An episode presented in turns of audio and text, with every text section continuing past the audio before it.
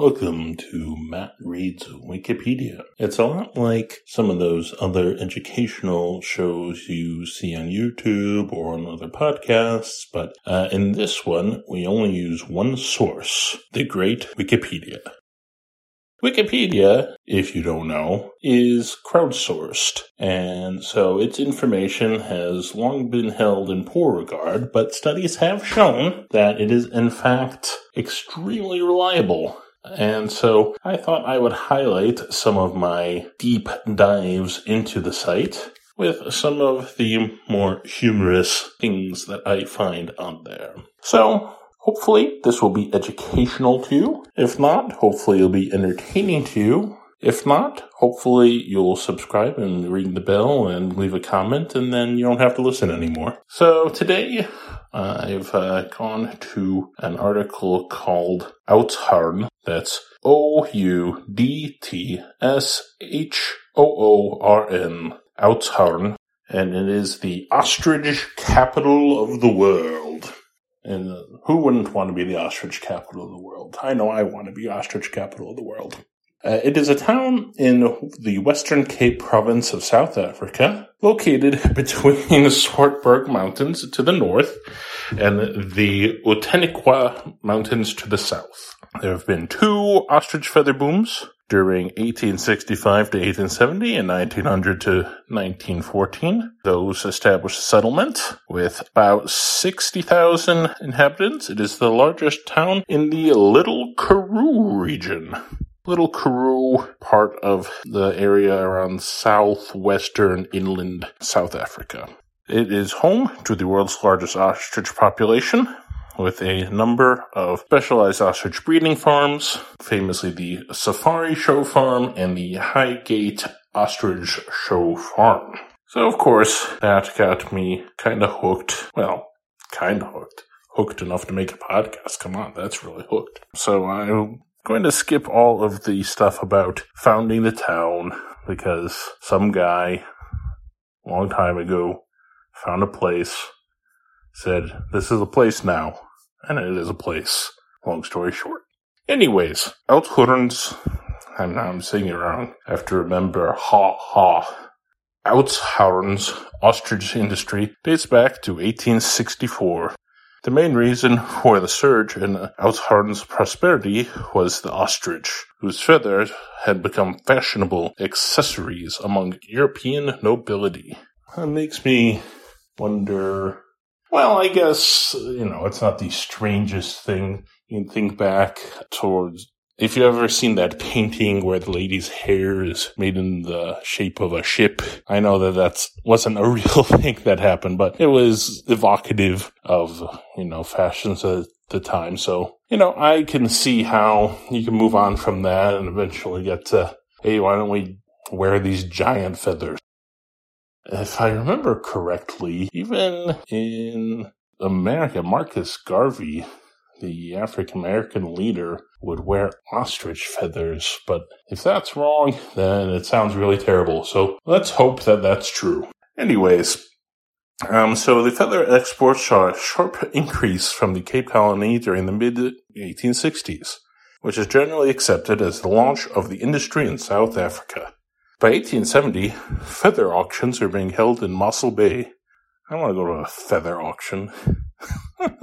Hopefully there'll be other kinds of feathers, but, uh, you know, just a strict ostrich feather auction sounds, you know, exciting at first because you're at a feather auction. I mean, it's everybody's dream to be at a feather auction. So, you know, it, once you get to the 24th exact same ostrich feather, you know, you know, mix it up a bit. Put in, you know, bald eagle, robin, you know, whatever you got laying around. Anywho, in 1875, they're up to 1,800 people, and so populations are rising because they got all these ostriches around. Ostrich prices were getting ridiculously high. It says thousand pounds a pair. That's 1880s pounds, and so whatever the calculation on that, I'm sure it's ridiculous. Anywho, the value of ostrich feathers per pound equaled almost that of diamonds. Okay, that shows a good of comparison. just the feathers or the diamonds, let alone the whole ostrich. The farmers of the region, realizing that ostriches were far more profitable than any other activity, ripped out their other crops and planted lucerne, which was used as feed for the ostriches. Now, I've never heard of lucerne. Oh, it's alfalfa. Who calls it lucerne?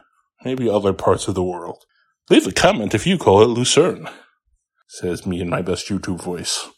Anywho, by 1877, feather auctions were also being held in Oudtshoorn itself. The rising wealth also finally allowed for the completion of the Dutch Reformed Church, which was opened on June 7, 1879.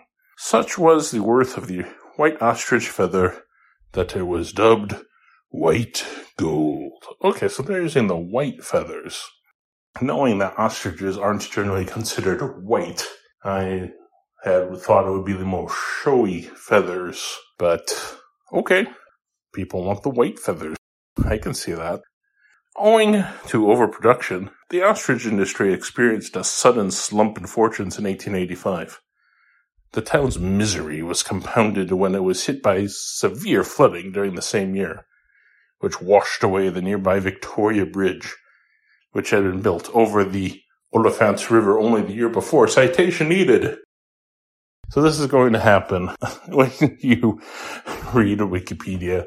Anything that says citation needed on it, I will let you know, and you can take it with whatever size grain of salt you deem necessary. I, for one, am quite a salty person. The boom had attracted a large Jewish immigration population of about a hundred families, most of them Lithuanians. You know, because when you have a large ostrich farm area, Lithuanian Jews naturally will be the next uh, step.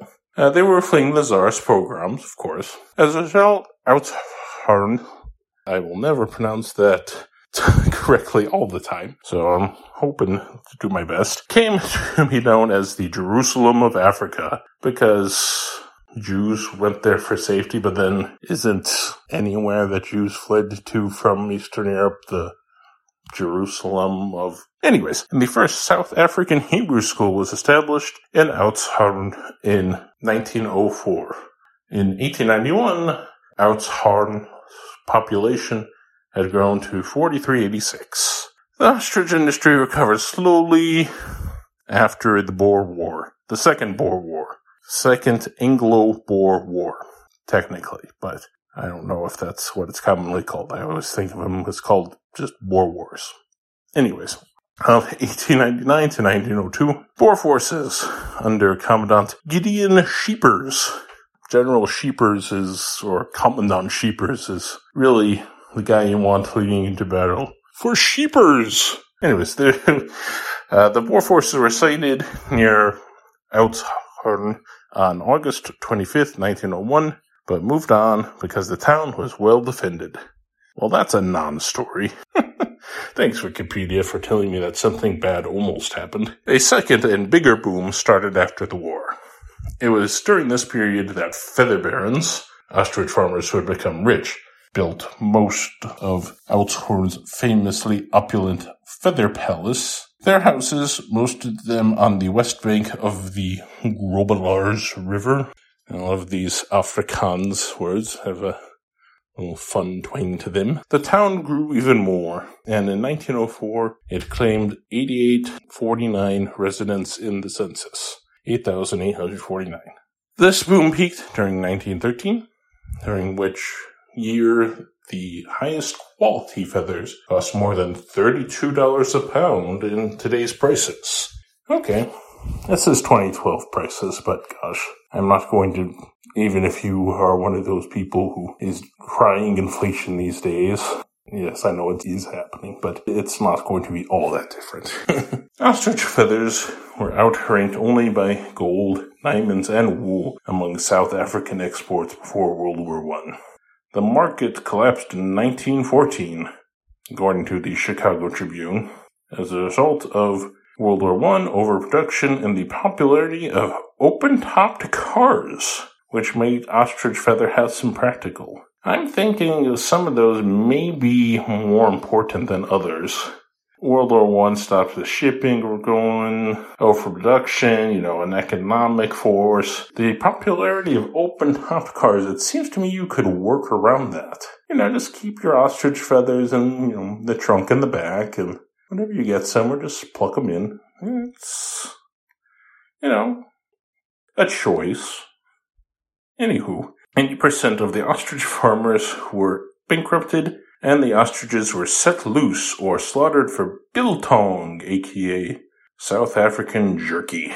Domesticated ostrich numbered 314,000 at the end of World War I, but had plummeted to 32,000 by 1930. The Jewish population of Outhorn, Outhorn fell from 1,073 in 1918 to 555 in 1936 and only continued to dwindle. So after that, you know, things kind of go down for a while. There's a bird flu, makes people panic a bit, but uh, even though it has downfallen a little bit, still ostrich capital of the world for whatever ostrich needs to have. Plenty of ostrich touring in the area still today, along with all sorts of wines, festivals, whatever. Sounds like a lovely place to visit.